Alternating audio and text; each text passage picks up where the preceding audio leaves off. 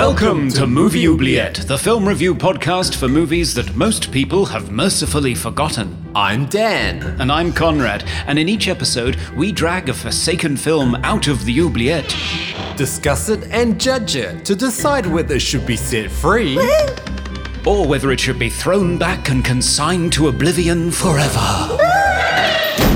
We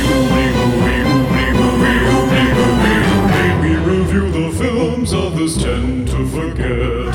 Come with us and open up the movie oubliette. Hello, everyone, and welcome to Movie Oubliette. Uh, this is a cross hemisphere podcast. Uh, my name's Dan, and I'm all the way down here in Melbourne, Australia. I'm Conrad. I'm all the way up in Cambridge, UK. So, in this podcast, we pull out a movie from the dungeons of obscurity and we review it to see whether it should be set free into the world or thrown back into the dungeons to be forgotten forever. That's right. So, Dan, how are you?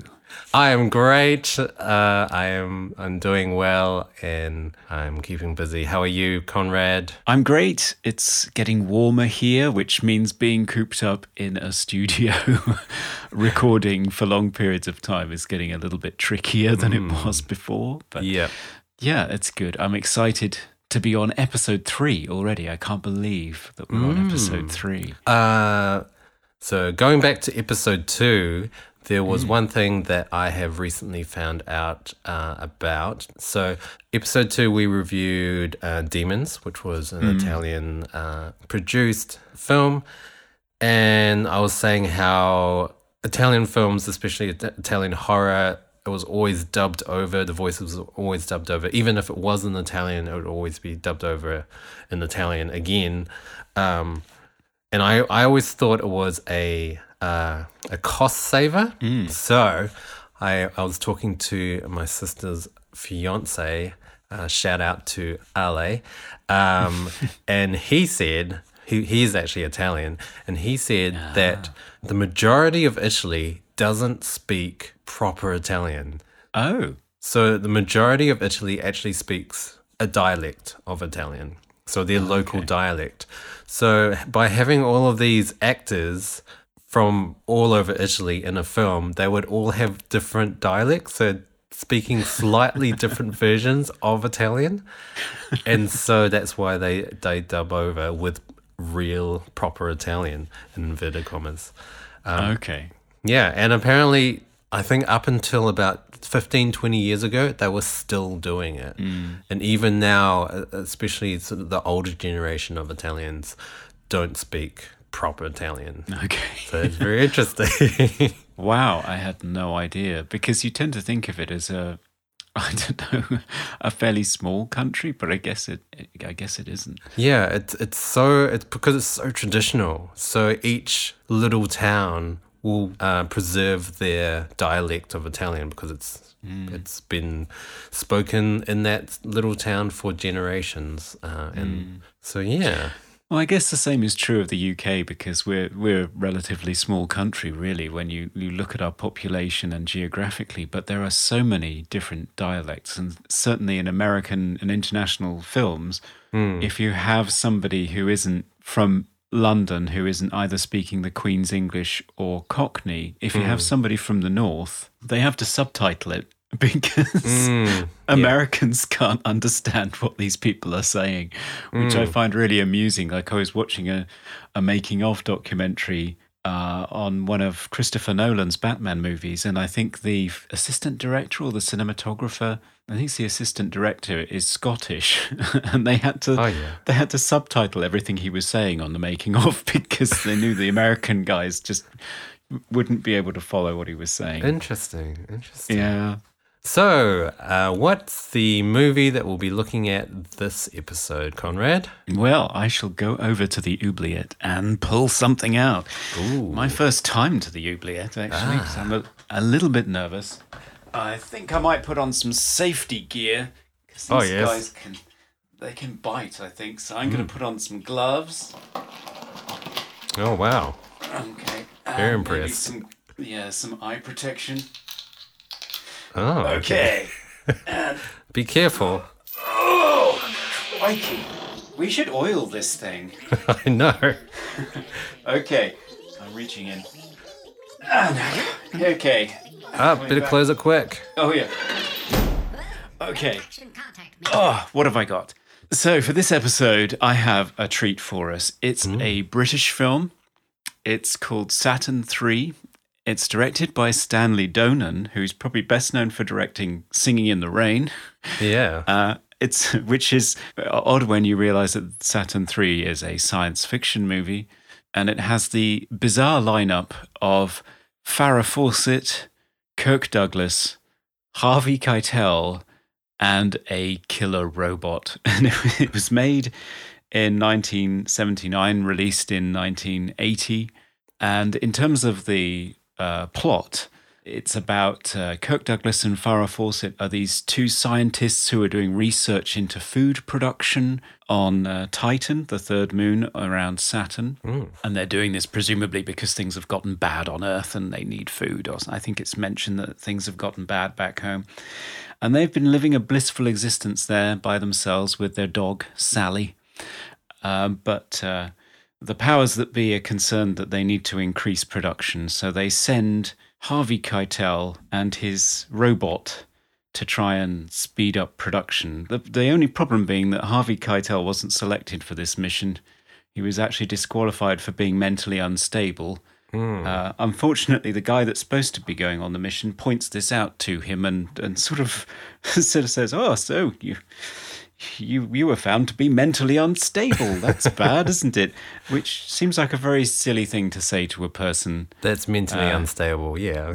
Indeed, yeah. So he goads him for being mentally unstable, and then Harvey Keitel promptly straps himself down to something, opens an airlock, and blasts the guy out into space, and replaces him and uh, takes the the mission down to Saturn three to Kirk Douglas and Farrah Fawcett, where unfortunately because of his uh, he becomes enamored with. Farrah Fawcett and wants to split the couple up and have her for himself, and thus tension ensues. What will happen? and and also a killer robot. And a killer robot, because the robot learns by plugging directly into the head of the person who's uh, in charge of them. In this case, Harvey Keitel.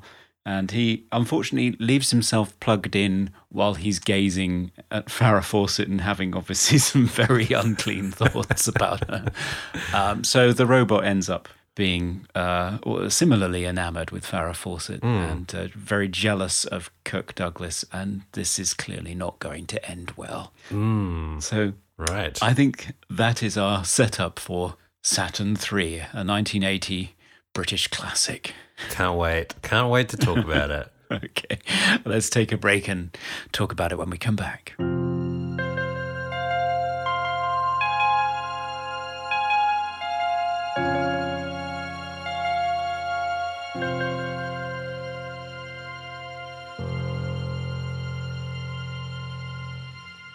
Okay, we're back. So, Dan, you hadn't seen Saturn 3 before. This was my pick from the oubliette. Uh, what did you think?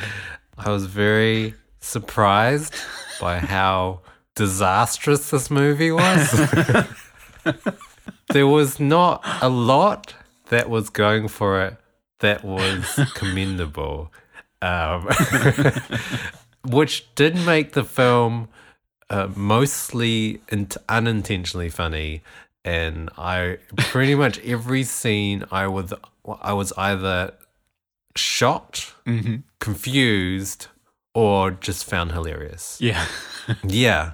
So it, wa- it was quite a strange film in, in the fact that it didn't really know what sort of film it actually was. So there was a lot of kind of campy, quite psychedelic 70s decor and, and, and costumes, but then it was a sci fi with some horror elements as well. Mm. And then the most wooden acting I have probably ever witnessed in a film.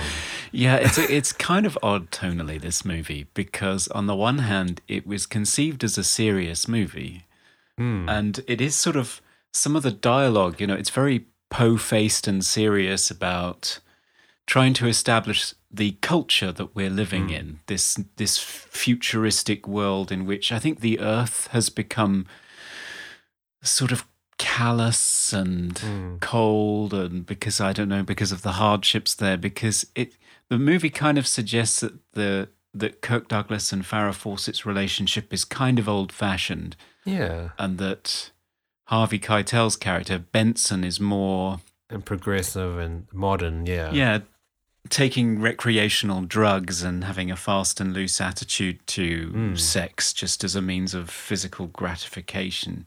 So it kind of gives you this sense that it's world building and they have their own turns of phrase for hmm. things that they're talking about and and the audience is sort of thrust into this world. And you've got to pick up what they're talking about when they're talking about blue dreamers the drug that they take for hmm. fun. And haven't you been receiving your transmissions? You're supposed to scan them and all this kind of thing. So they're using all these sort of bits of terminology and trying to create a serious future world that we're supposed to believe in hmm. whilst running around in Bacofoil outfits.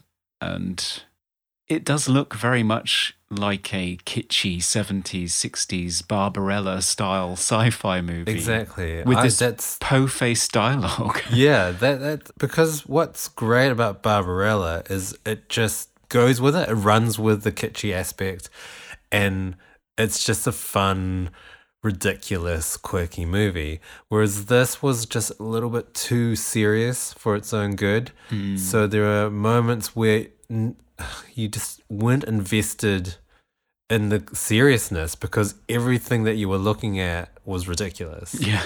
I mean, even even the set design just looked. I don't know. Like th- there's there's a the tunnel that they run through, and it's just got thousands of plastic pipes just mm. going in everywhere for no reason whatsoever than to look science fiction, futuristic, and their clothing is yeah. Even though this was was uh, filmed in the 1979, right? Um, it felt so 70s. Like it's, Yeah. it felt just so ingrained in in 70s psychedelic, free love, um, hippie. It felt so dated. Like I couldn't believe it came out in 1980 because it had the kitschiness of a 50s or 60s sci-fi film, but with the psychedelic aspect of the 70s, and also it was in color with the worst acting imaginable.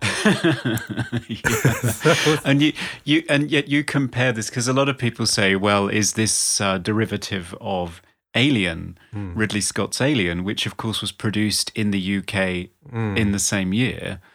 And this suffers so much in comparison with that because whereas Ridley Scott taking his inspiration from Star Wars hmm. of two years prior and heavy metal, has created a very lived in environment for his characters. So when you're prowling through the Nostromo, the sci fi corridors are there, but they're all richly detailed and they look old. You know, there's, so hmm. there are pipes and buttons, and but it's all sort of worn down and used, and you get the sense that there's a function for hmm. all of it. Whereas this pristine obsidian corridor with Bright. blue lights Yep. down it, and then bright primary coloured extractor fan hmm. tubing running down it. You just don't believe in this world hmm. at all, do you? It's just not realistic. Mm, no. Well, it's just not.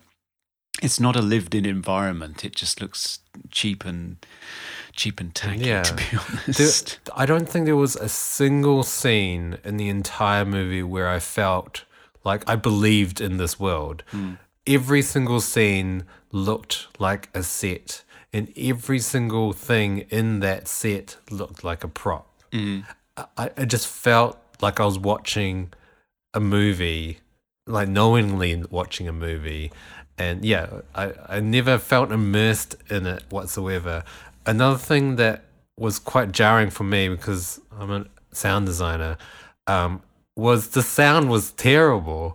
there was so much dubbing. I, I felt like almost 70 or 80% of it was just looped audio. Yeah. And I think I when I, I, was I was looking at the the runtime, and it wasn't until 14 minutes into the film we actually heard location recorded dialogue Right. and everything else was ADR'd. And you could tell, and it wasn't mixed well. They didn't put any reverb on any of the dialogue. No. It just felt like it was directly in front of a microphone and they just threw it in there, kind of synced it up because some of it was not in sync at all with the lips. No, and I I wonder if that's because the environment was a difficult one to record in, just because it was uh, enclosed plasticky Mm. sets, or whether Farrah Fawcett, I get the sense, talks very softly all the time, and when she's over the other side of the room, pr- you probably couldn't even hear her. Mm, yeah. And um, Harvey Keitel, of course, that's a whole other story. Yeah. So Harvey Keitel didn't want to do any of the looping? Is that He did not. no? No. He just refused out of just sheer denial. like what? I don't know. Maybe he saw the movie and thought, "Oh, screw this." But it's quite rare to find a movie where an actor who subsequently becomes hmm. enormously famous, and then you watch a movie where early on in their career, their entire performance has been dubbed by somebody else. Yeah. I mean, I can think of one other example, which is Andie MacDowell in Greystoke, The Legend of Tarzan oh yeah. where her entire performance is dubbed by Glenn Close. Ah, that- that's and that's right. just a when you watch it now, it's a really jarring Mm. experience. People have said I've read in reviews that Harvey Keitel's Brooklyn accent being entirely erased by the mid-Atlantic stylings of a guy called Roy Dotrice, Mm-hmm. who passed away in October last year, and probably people listening to this might recognize him from Game of Thrones. I've I've read reviews that suggest that the juxtaposition just makes his character creepier. Hmm. but I, I'm not sure I buy that, to be honest. I think it just makes it weird. Yeah, he did a pretty good job sounding quite similar to Harvey Keitel, though. I, I didn't I didn't actually pick up on it during the movie, and it wasn't until after that when I read about the production that I realized that oh, it wasn't even Harvey Keitel. Yeah, in terms of the job he did, it was pretty good in terms of just creating something that was of the same timbre Hmm. as Harvey Keitel, but doing the performance that obviously the director subsequently decided that he wanted. Hmm. Right. Um, I guess we have to touch on the actual production of this film because that was that's a big reason why the film is the way it is.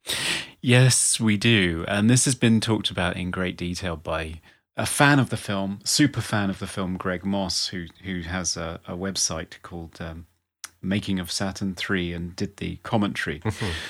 There's a reason why there's um, so much material on this is because it's it's pretty fascinating. So the film was started by John Barry, who is a production designer. He's often incorrectly attributed to the James Bond movies just because John Barry, the composer, worked on many of the James Bond movies. But he didn't actually do any of those. But he did the production design for Superman, for Star Wars.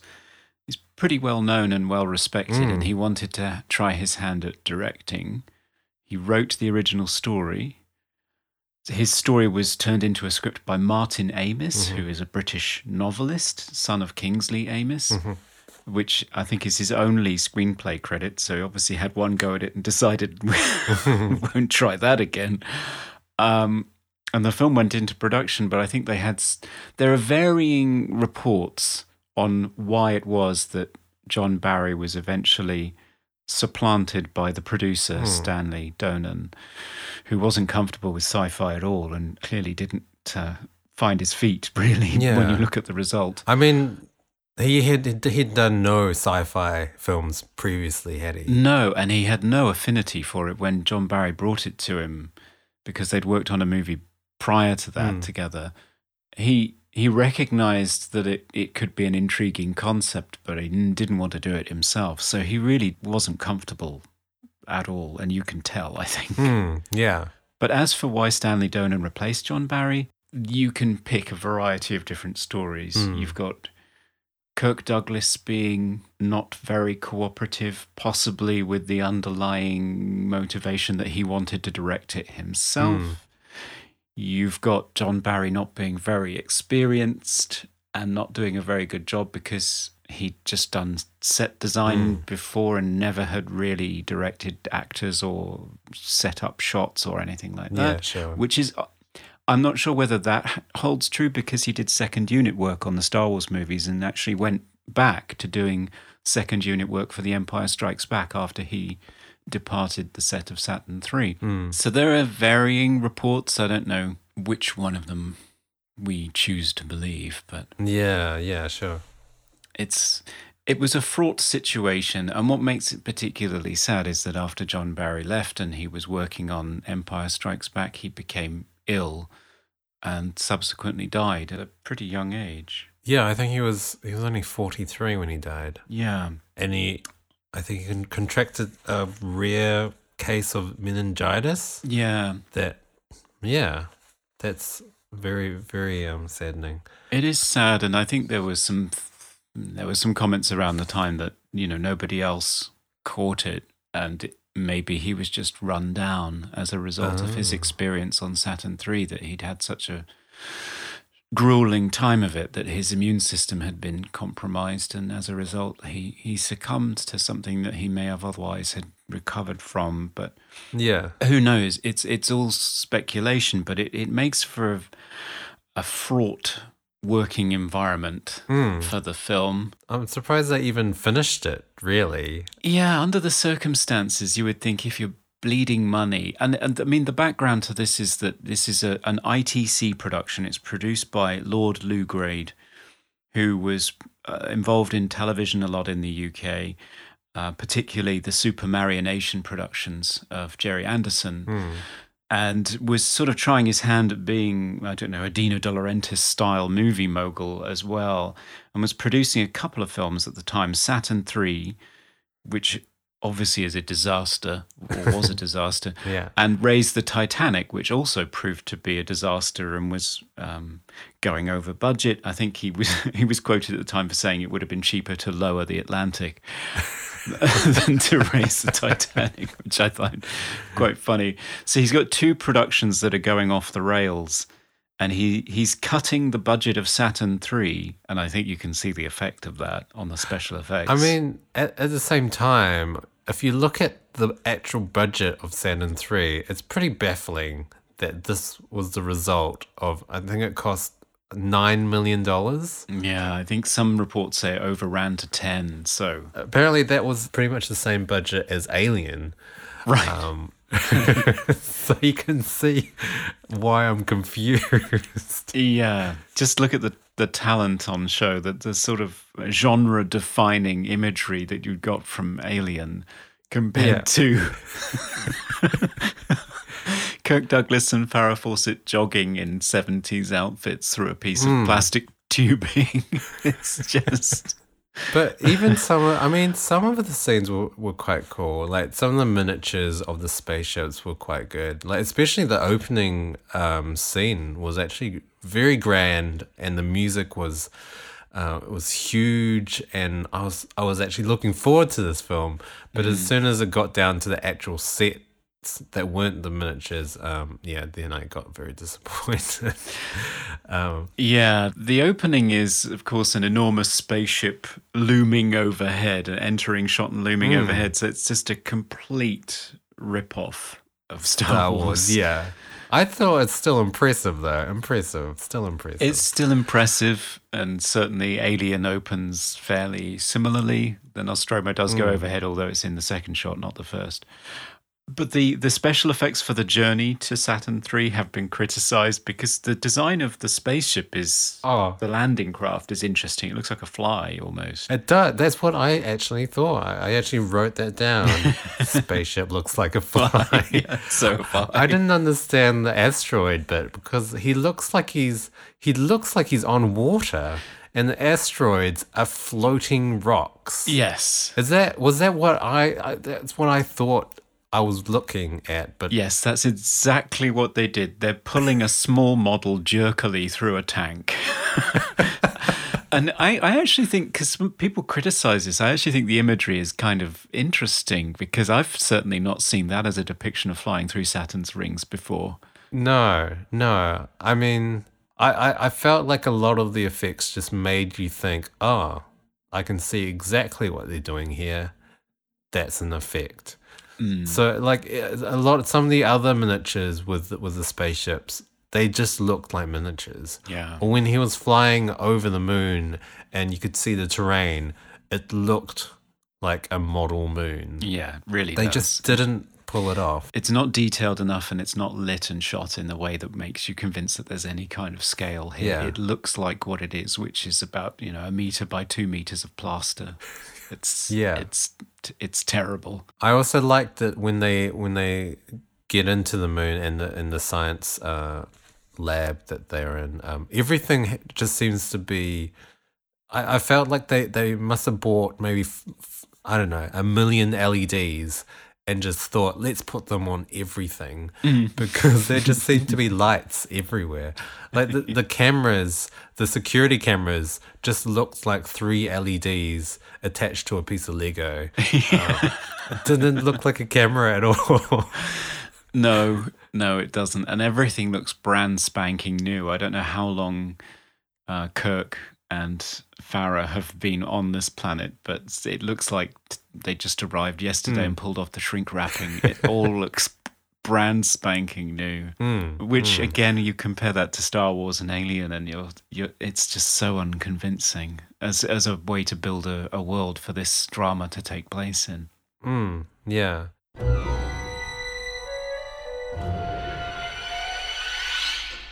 I, I felt that Harvey Keitel's character, um, so his name was Captain Benson. Benson, yeah, right? That's right. Yeah, I his character just didn't.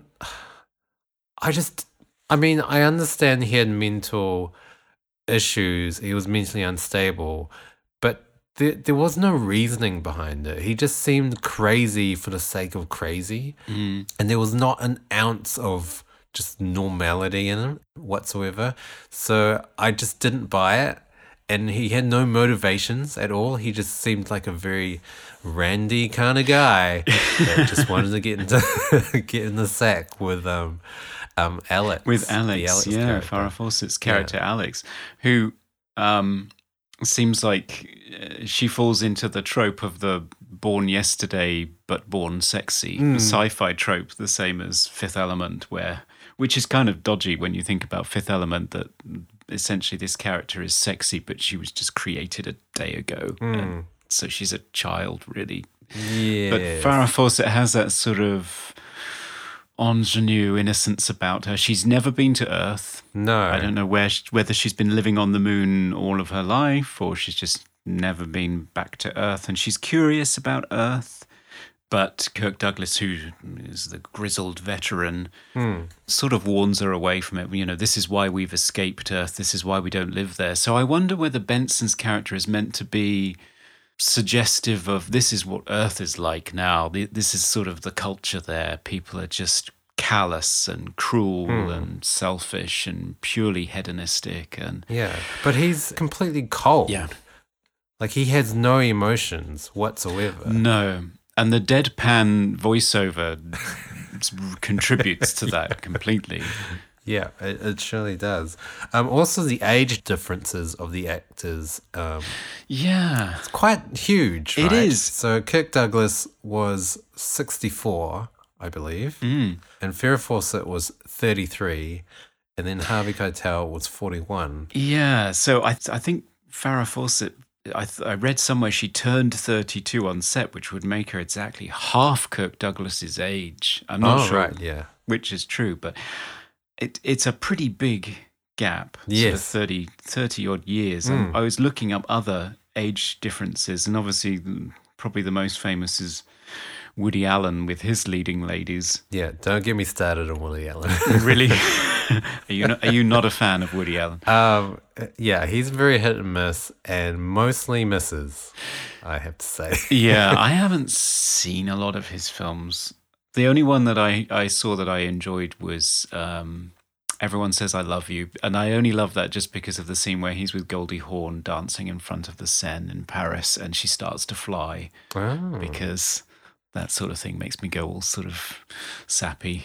Ah. I kind of like that. Yeah, I haven't seen that one. It's fun if you want to see people who really shouldn't do musical numbers attempting musical numbers. it's great fun for that because it's a musical. So you've got Julia Roberts trying to sing, which hmm. is just priceless. But yeah, in, in other films like Husbands and Wives, he's 56. Juliette Lewis, who's his love interest, is 19. So that's 37 years in terms hmm. of a gap. Yeah. Or in Entrapment, Sean Connery and, and Catherine Zeta Jones, I think the, the age gap there is 39. Ah, so there have been worse age gaps, but it's pretty marked here. But it's even a plot point, isn't it? Hmm. And I think it was intentional. Yeah, it was. So Kirk Douglas's character was an old man and he needed to retire and Harvey Keitel's character was the new young upstart at mm. 40 years of age that, that was going to take his place. Yeah, and he, and he even says at one point, he says to Alex, doesn't it disgust you to be touched by him? Hmm. So it gives you a sense of how shallow and I I don't know how cruel and heartless either he is or society on earth is. Because the only thing that we're told is that he's mentally unstable. We're not necessarily told that he's an asshole. Yeah, I, I don't know. I, I felt like maybe they, they should have shown Earth and shown the people of Earth to, so that we had a gauge of what humans were like now. Because mm. apparently they were very different to Kirk Douglas and Farrah Fawcett. I keep forgetting the character names. Um, Adam and Alex's uh, characters um, on, on the moon. Yeah, it's very odd. And as a dynamic, uh, I'm not sure it works because you've got Harvey Keitel being a cold fish who, for some reason, is just he's just arrived, and his first his opening gambit is.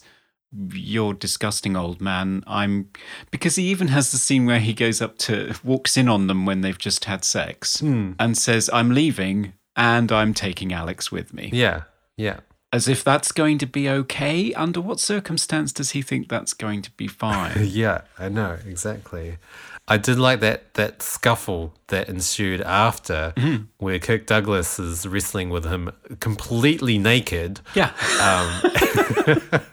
which apparently Kirk Douglas just wanted to take his clothes off for all the scenes. Um, Yeah, Martin Amis said subsequently um, that when actors get old, they just get obsessed with being naked on screen for some Yeah, right. reason. I'm trying to think of other examples where I've seen that happen. I can't think of any. no, I can't. I've never seen a naked scuffle before. Uh, that was interesting. Um, I mean, It's a bold statement. Yeah. So the movie was trying to. I, I, I felt like the film was quite exploit. Like it was what, like watching an exploitation film at times because Farrah Fawcett's character is wearing next to nothing all the time.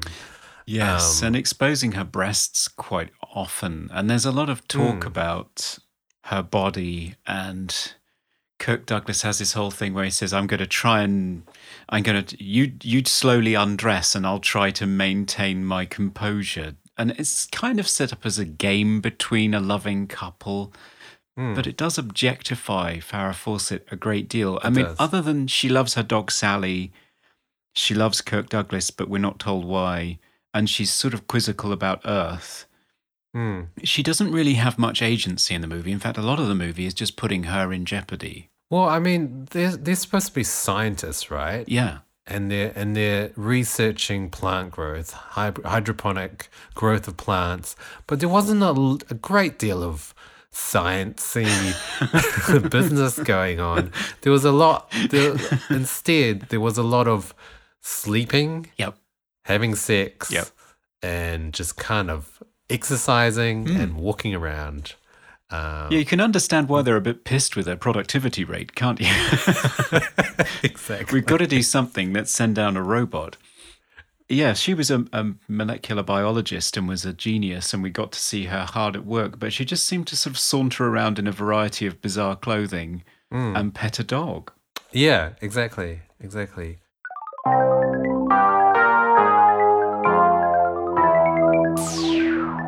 So we have to talk about the killer robot. We do. Hector. who, of course, I looked up thinking this must have some inner meaning, you know, within the context of this. Maybe Adam is supposed to be the first man, and Alex is kind of uh, an Eve, and and ben- Benson is Satan, and uh, I don't know. Uh, But He- and Hector is from Greek mythology, and he was the greatest warrior of Troy, and that's it. I couldn't see anything that was being mo- mobilized here in terms of meaning. No. Um, so they, they did mention it in the film as well. They actually they did talk about Hector being named after the greatest warrior and was uh, killed by uh, Achilles and dragged around the city. Um, but there wasn't any similarities to the film. There was no parallels whatsoever. Um, it just seemed almost pointless. Yeah. Really. Um, Yeah, I think that's a fair summarization. so this killer robot is is made up of children's brains. Is that, that right? he has a very, very, uh, just ridiculously large test tube. Think it's the biggest test tube ever seen on film, filled with fetus brains that look oddly like marshmallow, suspended in water. Yes. And this is plonked inside an oversized robot body that supposedly was designed based on Leonardo da Vinci's anatomical sketches. oh, right. But uh, I looked up Leonardo da Vinci's on anatomical sketches and I can't see Hector in there anywhere. I don't know. But I mean, I can maybe see some similarities with because there was a lot of wiring and and tubing that kind of suggested you know muscles and Hmm. I don't I guess th- that sort of thing. But he didn't have a head, no. and I've I felt like that was a mistake because Well, he had a stalk, didn't he? yeah, he had a little little stem that came out with two little LED eyes, um, but it made it look laughable and. It was supposed to be menacing and terrifying, but every time I saw her, I just laughed. um, Yeah.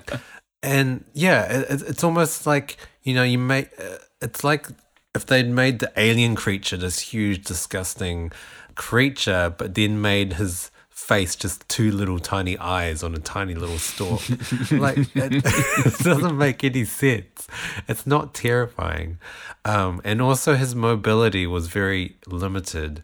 So that was another hilarious thing because he just didn't move fast anywhere. No, he lumbered, and I didn't really understand the threat that he posed. You would have thought with a good sprint, and the two of them were jogging plenty of Yeah. plenty of the time. You would have thought with a good sprint they could have kept ahead of him until his batteries ran down. Mm. There's a scene where he, to demonstrate his abilities, they get him to pick up a can, Yeah. and he picks it up fine, and then as he turns around and goes to hand it to somebody, he crushes it.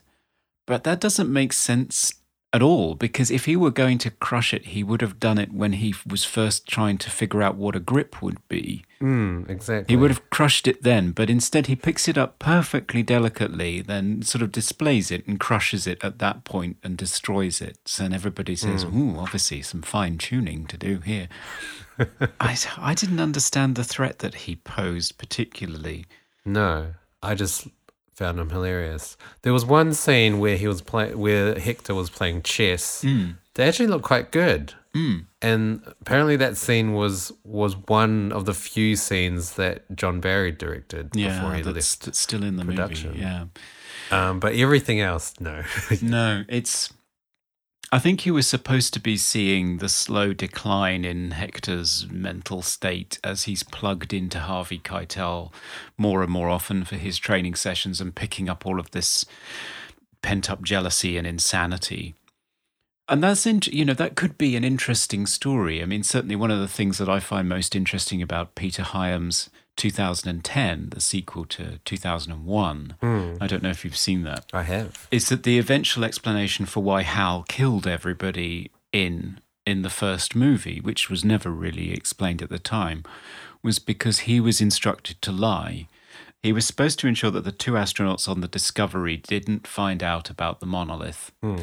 And logic dictated that the only way he could think of doing that was to kill them Yes. because they'd never find out if he killed them. Hmm. The whole idea of computers not being sort of insane, cold, homicidal maniacs for no reason, it's because they reflect their creators, that they inherit the worst aspects of humanity. And that's hmm. why they end up going off the rails in, in machine on the loose movies like this. Yeah. Is kind of interesting. But Hector as a prop is just so unexpressive Yeah. that you just don't get much from this lumbering piece of prop work that apparently cost a million dollars to make. I know. And I can't see where the money went, to be honest. Hmm. Apparently, it, it needed 20 crew members to work it as well. And, and most of the movements were operated with radio signals. Um, yeah, I, I felt like they, they went too far. Like, if they had created a robot that was very simple, like even even something like something from the original Lost in Space, mm. something that had some sort of way of expressing communication well. Mm. Because this Hector didn't even speak until right at the end of the movie. Mm. And even when he did speak it was just the voices of Harvey Keitel's character with no effects on it so it didn't hmm. sound like it was this scary robot version of his voice it was just his voice hmm. so it I didn't believe it No. um, yeah, so a huge, huge waste of money hmm. and very laughable. It is, yeah. And it's very difficult to generate any kind of suspense. I mean, you had moments of jeopardy where Alex was picked up by Hector by her arms and just hoisted above the ground because hmm. the robot's eight feet tall. So until somebody comes in and manages to calm the robot down or something, I don't know. Yeah. And there's a, a scene where, of course, the dog gets it early on. Hmm. Hector kills the dog. I'm not entirely sure why. He seems embarrassed about it, though. He's sort of high. I know. It's Sort of- of sauntering in the bushes. he is sort of like doing the Homer Simpson disappear into the into the bushes thing. Yeah. So you have a few moments of jeopardy early on. But then the third act tries to be sort of really exciting. So you, it comes to a crunch point with naked Kirk Douglas battling hmm. Uh, Harvey Keitel and Harvey Keitel rendering Kirk unconscious by cold cocking him and trying to drag Farrah Fawcett away. And then Hector intervenes because although they've disassembled Hector because they recognize that he was going off the rails, he has reassembled himself. Possibly the most boring reassembly. Well, I, I guess they were trying to make it horrifying, but it was just boring and very slow and bits just slowly getting put back together. Yes. this was supposed to be thrilling. And as well as that, you can tell that every single shot is in reverse because they clearly could not get the robots to position the various bits of Hector correctly. So they just had to get the robots to pull the things away because that was the only way to get it to work. So yeah, he he's reassembled himself and he intervenes between um, Benson's attempt to abduct Alex, which is a scene I find really peculiar because spoiler alert, he attacks Benson, yeah. and he just seems to put his hand up when Benson throws a punch or hmm. karate chops him. I'm not sure what he's trying to do, and and Benson's hand just comes off I know. Yeah, just severed just like that. just like that, and then you end up with this There's obviously rubber hand on the ground. and I'm just thinking, well, either Hector's upgraded himself and put razors on his hands, or uh, Harvey Keitel is a very delicate man who just shatters at the slightest contact with with a metal object. I don't know. There were a few horrifying scenes like that severed hand scene and the scene at the start when um, Harvey Keitel ejects that guy into space and he explodes into. He, he seemed to turn to terracotta and just explode into orange shards. Um, anyway, I I actually really like those scenes, even though they were ridiculous, but they were kind of shocking and unexpected. And I, I wish there was more of that, um, but there wasn't. Yeah, it woke me up. That was the thing I was going to say because I got an hour in and thought, God, is this movie going anywhere? And then that scene happened with the severed hand, and I thought, actually, this is quite shocking. yeah. exactly. And you have a scene of Alex and Adam once they've recovered from the shock of this, sort of looking down their foreboding dark corridors Yeah. of plastic tubing, trying to figure out where is Hector and can they get to the escape ship in time. And I thought, okay, this is actually quite interesting now. But again, it didn't really live up to the the suspense that it attempted hmm. to generate. I, I felt like they they were going full steam ahead and then they just decided to take a break. Yeah. Um, you know, they, they were running away. They they they were about to go in the spaceship, and then it explodes, and then they just return back dejected, a little bit sad. But there was there was no tension anymore. There was no suspense. It was as if they'd just given up, and they're like, "Oh well." Yeah. Back to the space station then. Back to the killer robot. Yeah, let's just go back to the room with all the buttons.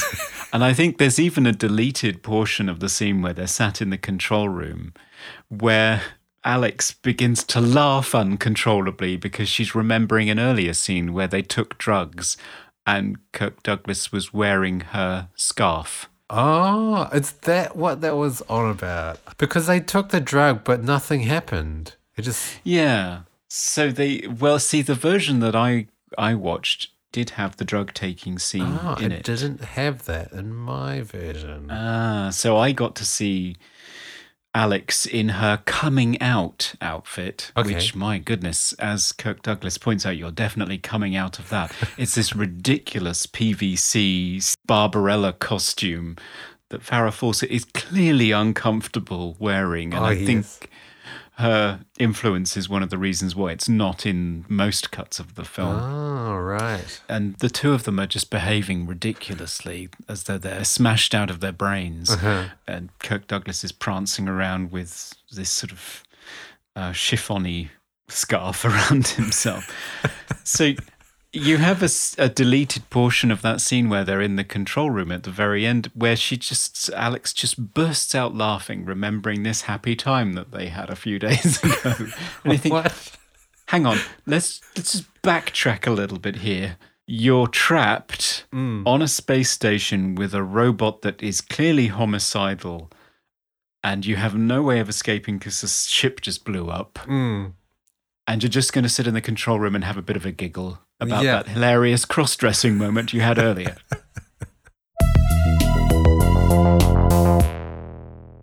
There was another horrifying scene that um, was when they Hector, the robot, he he drags away Benson uh, with his hev- seven hand, and he takes off his face and puts it on his own face. But yeah well he didn't have a head you were complaining earlier that he didn't have a head and now you're complaining when he steals harvey keitel's I mean, I did like that scene because I was so um, shocked by it. But then they didn't show it again. He didn't continue to have Harvey Keitel's ha- head. He just No. went back to his two little LEDs. Well, supposedly it was like a suspense moment because they hear Harvey Keitel's, well, Roy Dotrice's voice over the intercom system, hmm. and Benson's face comes up on the monitors, hmm. and they think, oh, he's alive. Yeah. Hector hasn't killed him. And he says, yes, I've got the situation entirely under control. Come and hmm. see me. But notably, he doesn't say that on screen. His face disappears after Yeah. the fleeting glimpse. So they're lulled into a false sense of security, thinking that everything's okay, leave the control room, and lo and behold, no, Hector's just ripped Benson's head off and plonked it over his eye stalks. And has finally found his voice and is imitating Benson. Yeah. And, and this was supposed to be like a big, shocking moment. And I guess it is. It works as that. I mean, it was. It was. I just wish they'd continued with it. Like I, I that that final climactic scene. I wished it was Harvey Keitel's head on top of that robot. That would have been terrifying. I did actually quite like that the final scene though, with um, spoiler alert, um, Adam jumps into a pool of something chemicals. Not entirely sure what that chemical was um, with the robot and and some sort of explosive and then they just explode. Yes.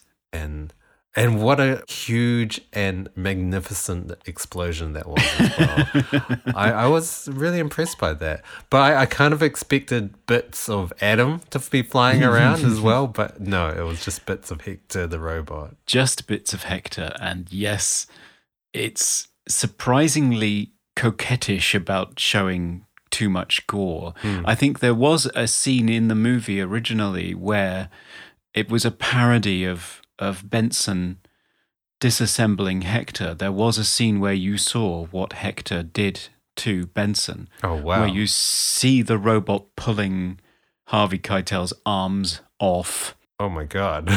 and pulling off his head. yeah. Now, there are two reasons for removing that scene. One, it ruins the whole surprise of the scene where Hector fools them into Okay. to coming downstairs. Yeah. But also, apparently, uh, Lord Lew Grade was was appalled by the the violence. So there were various uh, moments of violence that were excised. So you'll notice that when Hector is sort of chasing them around the station at the end, he is covered in gore Yeah. When they're in the um, sort of walkways underneath the walkways, which Yeah. I didn't understand. So they've pulled the grating up and they're running around underneath the tunnels. So there are miniature tunnels under the tunnels for some reason. I'm not sure why. But they're running around in there, and whenever he's sort of reaching down and and trying to grab them, there are sort of bits of red tendrils and, Oh, and yeah. bits of Bits of Harvey Keitel. hanging off him. I mean, that Yeah. scene actually prefigures a similar scene in Aliens, I noticed, Oh. because that whole thing of um, somebody being stalked under a, a grilled section of the floor is very much like Newt being chased by the alien queen in the finale Yes. of Aliens. Yeah, so it, it's it's surprisingly toothless, really. That it's supposed to be a shocking, horrifying movie, and it was still R rated, Hmm. but a lot of the the opportunities for uh, shocking gore and violence were removed. Yeah. and definitely it's an it's an oversight that Kirk Douglas isn't among the debris that flies up in the final explosion because he should be. He really should be. Yeah, he should be. Coming to you live from the Movie Oubliette Theatre, it's the prestigious Mobley Awards. Yes, it's time for the Mobley Awards, where we nominate some favourite elements from this episode's movie in a number of fantastic categories, starting with, of course, favourite quote. Uh, so, Dan, did you have a favourite quote? So, uh, most of the dialogue was outrageous. Um, yes, and awful. So, So, my favorite quote was from Benson, so played by Harvey Keitel, and he says to Alex, Farrah Fawcett's character, Yes, you have a great body. May I use it? I mean, it's such such an awkward and just inappropriate thing to say, and it came out of nowhere as well. Um, I was laughing a lot at that. yes, me too. That's exactly the one I've written down. Uh, He's, they've only just met as well. I think this is like their second conversation Yeah. after being introduced is, you have a great body, may I use it? Which again is indicative of the callous, hedonistic, free society that Earth has become. But yeah. There was another another quote um, that was a close um, second. So Benson has just arrived on the moon and he's holding the big test tube of brains. and Adam Adam says to him, "I'll take that," and Benson just says. No, it's not how people act No. in real life, I guess. And so, yeah, it was just ridiculous. No, and he says to him, no tactile contact. Mm. And I thought, what other kind of contact is there than tactile? It's true. it's very true. So, m- most 80s moment, and I, I have a particular favorite for this, which is the explosion that you mentioned. Yeah. I think it's a particular 80s phenomenon that whenever there's an explosion, there should be 300 cameras on it from different angles at different frame rates, and we should watch them all. In slow motion as well. In slow motion, yeah. It, any explosion has to be viewed for about three minutes from every possible angle. Hmm. because it's only going to happen once, and I don't know, it was expensive. So I, I felt like uh, each angle, it didn't feel like we were looking at an explosion. It felt like they'd just thrown robot parts in the air and, and buckets of water. My favorite 80s moment was well I I didn't actually find it very 80s to be honest I felt I found it more it's more 70s, 70s. Um, Yeah. so I felt like my favorite 70s moment was just the costumes all of them yeah. they had they had a costume change almost every scene and everything Hmm. looked remarkably comfortable so a- apparently kirk douglas took home the clothes from the set because they were some of the most comfortable clothes he'd ever worn um, and they did look comfortable They did, yeah. They were having a nice time, weren't they? um, moving on from clothes, then, what about hair? What's your nomination for best hair? Um, I mean, you're in a movie starring Farrah Fawcett. she yeah she wins really. she wins Although surprisingly, she has straight hair in this movie, whereas she was famous for certainly during the Charlie's Angels period for this not exactly an 80s perm, but certainly very feathery, curly. Yes, yeah. She has that in the final scene when after everyone explodes and she goes back to Earth. Um, she has a big cascading curly locks. Yeah, she does. Yeah, and she does in the uh, Barbarella outfit that was cut from the movie as well. Oh damn! I missed that scene. You did, yes. Look it up on YouTube. I will. I, I actually thought that in the scene after uh, Benson's been attacked by Hector, Harvey Keitel, who has his hair sort of pulled back into a pretty severe, not a man bun, it's like a ponytail. Yeah. Uh, but it comes loose. So he has sort of this feathery, almost Rachel from Friends Oh, look briefly. And I thought that was quite a special moment that almost got him a Best Hair nomination. But Oh, it has to be Farrah Fawcett, Yeah. I think. for sure. Favorite scene? Um, I just liked all the horror scenes really because everything else was really just atrocious. Um, I did. I did find the exercising scene funnier than it should have been. I think. Um, Kirk Douglas is skipping and he's trying to do these double jumps, but he's really struggling, and it really shows. Yeah, and yet the the whole point of the movie and the reason for his nudity supposedly was to show how virile Oh, he still was at 64. I mean, it has to be said, Kirk is still with us at time of recording. He is hmm. 101. Holy shit! Really? He is. He is. He is 101. Wow. Whereas Farrah Fawcett, bless her, is no longer with us. She fell foul of, of cancer and died the same day as Michael Jackson. So Oh yes. she didn't really did. make the headlines. Bless her. Very sad. Most cliched horror moment. Well, it was barely a horror movie. Um, So maybe most cliched sci-fi moment. Yeah, I guess the the whole ejecting a, a person to into space uh, is very cliche sci-fi. Pretty much happens in every single sci-fi movie set in space. Um, but they don't normally turn into terracotta and then explode into small shards. So, um, so that was interesting. How about No, you? they usually they usually blow up and explode. No, I think you, I, that was exactly what I'd written down as well. Yeah, explosive decompression or airlock moment is definitely a favorite of sci-fi of the late seventies and the eighties. Favorite special effect? I would say Hector was my favorite laughable special effect because he was ridiculous in every scene.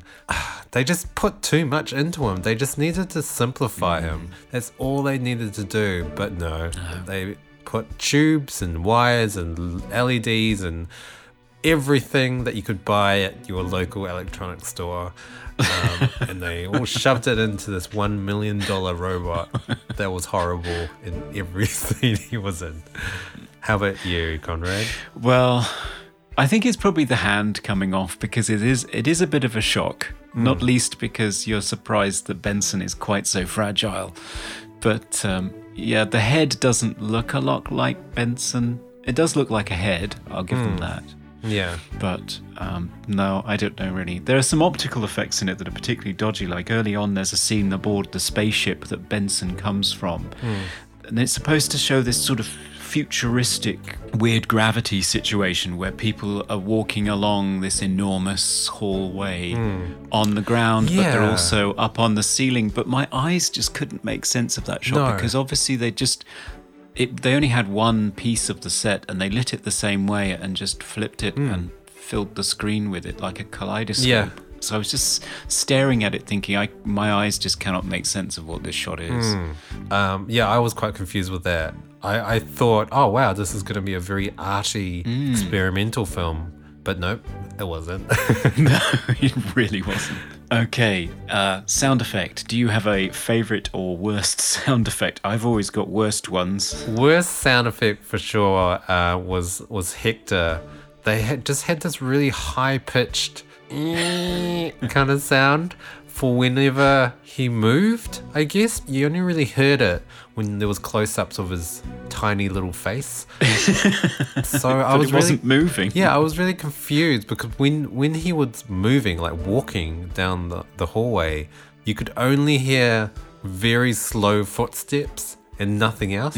So none of that real um, cliche eh, eh, eh, robot sound, but there was still that really high synthetic noise for his his face. I uh, it was horrible, very badly mixed in the entire film. By the way, Yes. very ob- obnoxiously loud sounds where, when they shouldn't have been that loud. No, and otherwise just deathly silence, I think, again.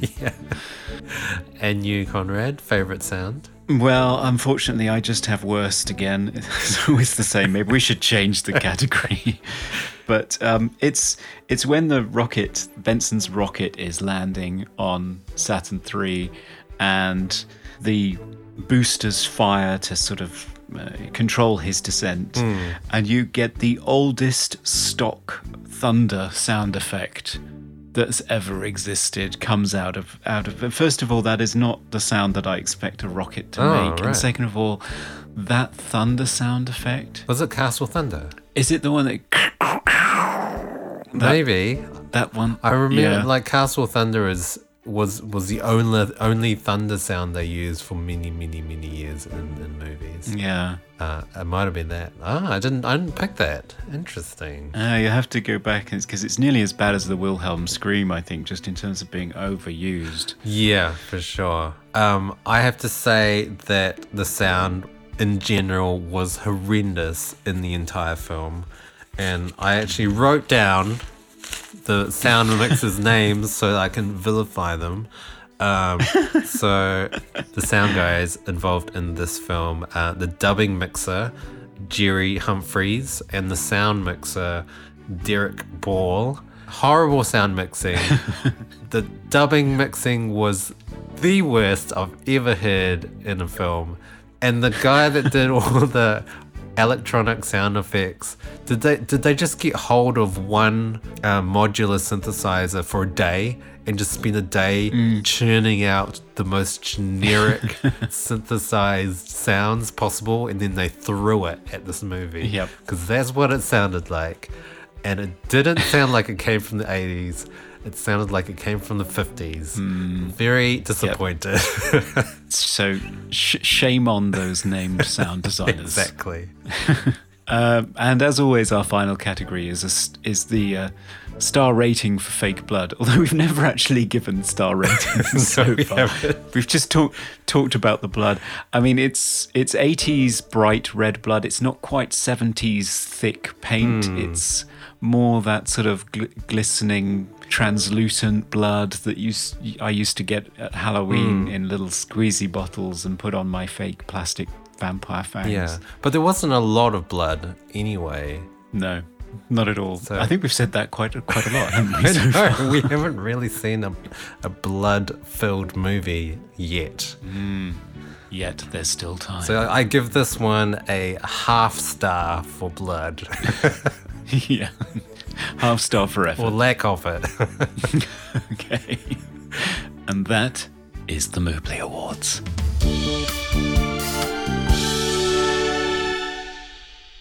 If I could say anything good about the film, I would say that the score was actually quite good. I ah. quite enjoyed the score. It's that's Elmer Bernstein. Yeah. Elmer Bernstein did the score. Apparently, there was an, an over an hour's worth of music, but they just cut it down.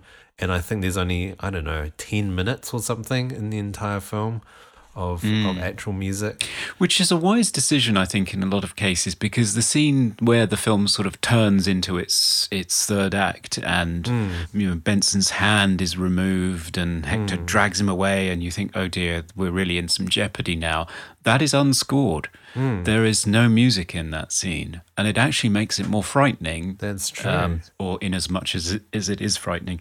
yeah. Elmer Bernstein actually took a different approach with this score, and he was a bit disappointed that they cut so much of it out because he went with rock for quite a lot of it. Ah, Right. So if you can imagine late 70s rock in this movie, Mm, like sort of tangerine dream kind of, or well, I think it was more acoustic. Oh. I Oh. mean, you can hear electric guitars in there. So that sort Really? of did, that diddly diddly Every time you see Hector when he's rebuilding himself, you've got the orchestra and you've got Ah. a male voice choir chanting hummus, as far as I could tell.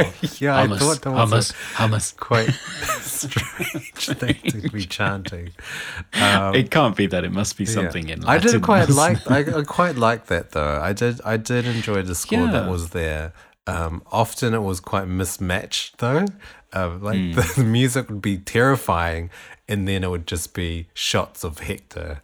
Um, lumbering along. exactly. now it's time for random trivia. Oh, it's one of the most exciting times in the pod.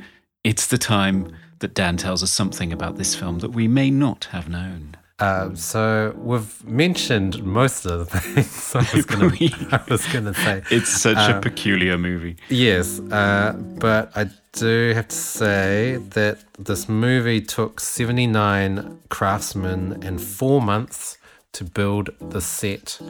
And it was so huge, apparently, that the first few days of shooting, the crew just kept getting lost. Um, and they had to post maps all over the set just in case.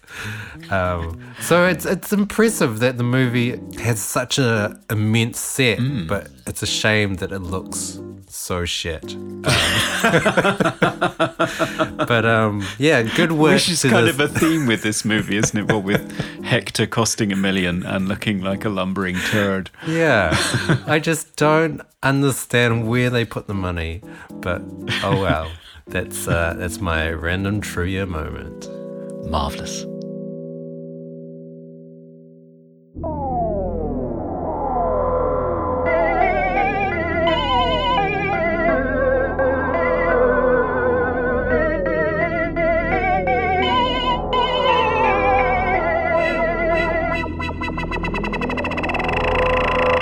Okay, now it's down to the wire, and it is our final verdict for the film. And what did you think, Conrad?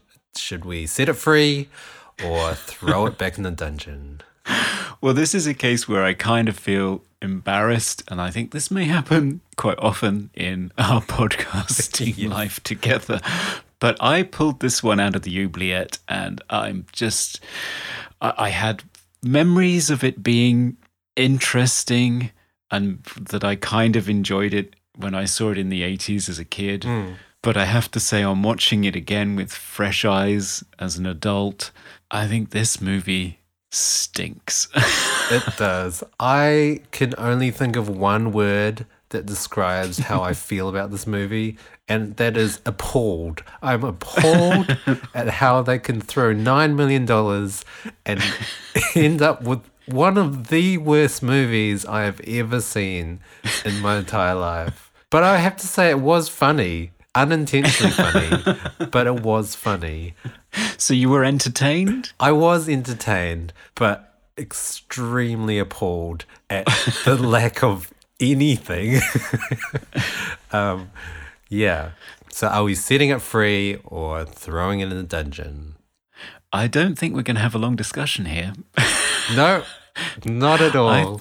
In fact, I'm tempted not to just put it back in the oubliette. I'm tempted to throw it in a shallow pit of sudsy water and blow it up With six cameras.